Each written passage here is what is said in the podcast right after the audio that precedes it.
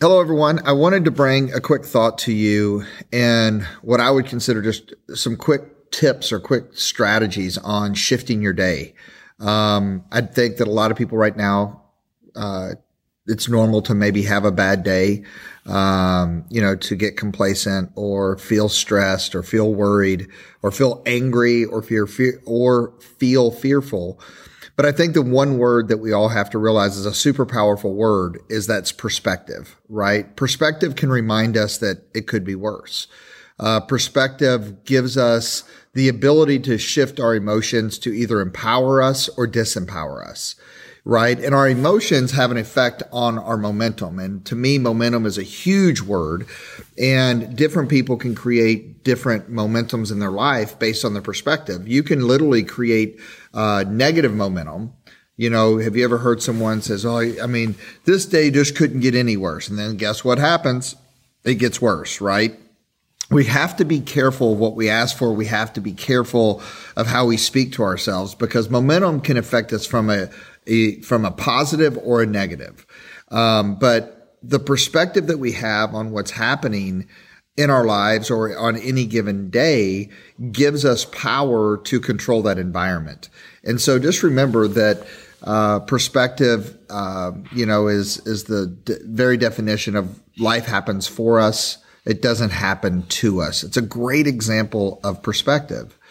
And so perspective reminds us the contrast that it could be worse. It's polarization. Again, you know, half of the population makes less than $2 a day.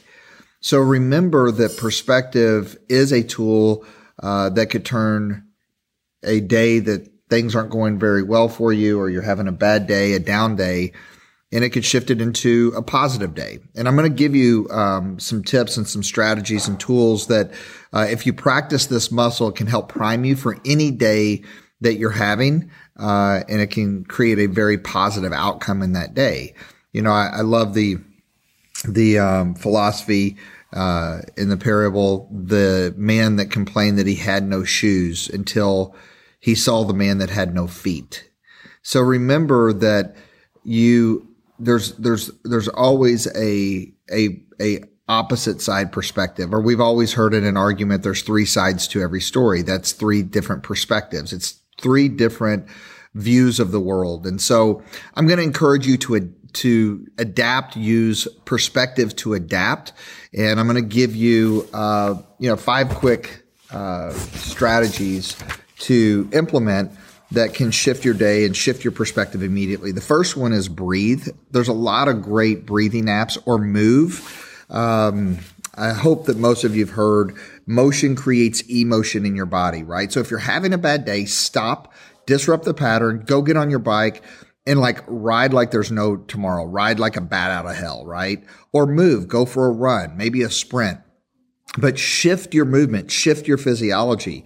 Motion creates emotion in the body. Even, I mean, a, a, simple trick if you're sitting at a desk and you need, need a break, just stand up, sit down, stand up, sit down, or move the muscles in your face. There's 80 different muscles in our face, and they're probably the most unemployed things on earth. That's pun intended. But um, the point being is that you know they're they're not used as much as they should be used. And so you can control how you feel and your physiology is part of that right?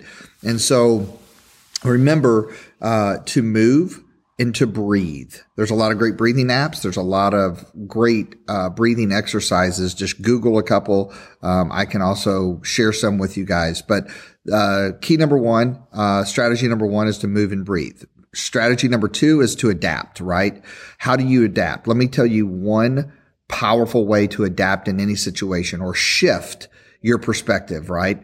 And that is the power of a question. Ask powerful questions in the moment. Here is one key question that you can ask yourself that can change everything.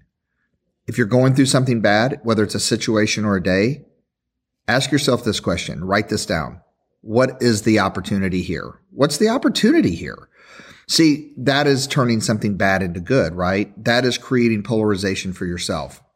So key question. What is the opportunity here? Number three, I would tell you is to do an exercise that Uh, you can practice at night or you can practice it in the middle of the day to shift your perspective. Again, it's all about shifting your perspective, adapting.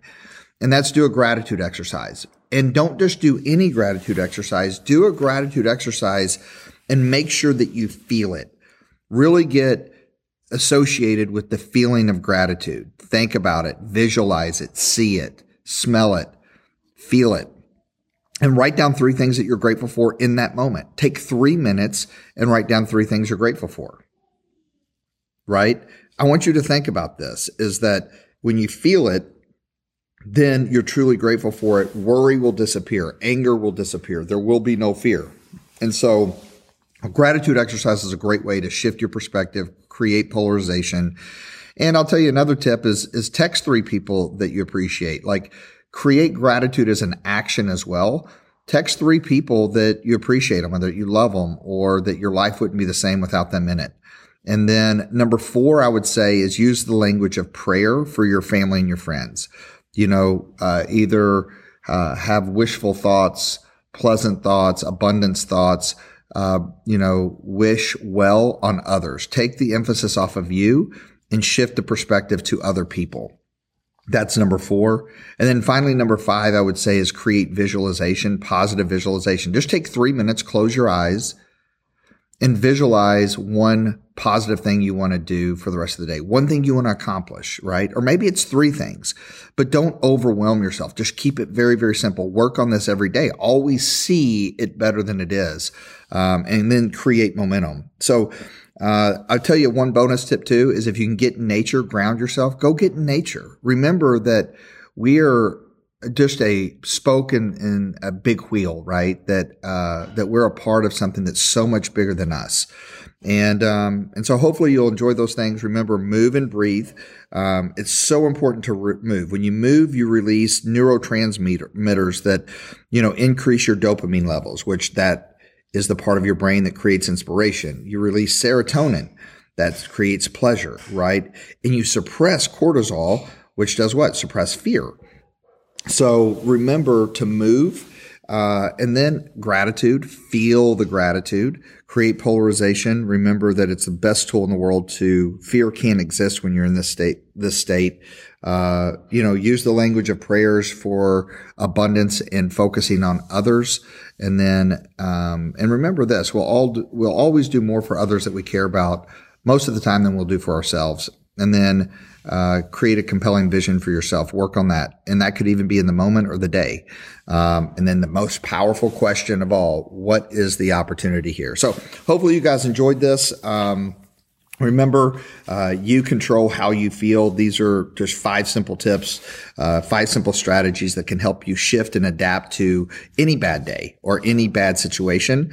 Um, and so remember, make sure that your life uh, matches your blueprint. Always uh, adjust and adapt. These are simple ways to do that. So with that being said, appreciate you guys being you with BU, and we'll talk to you really soon. See you guys.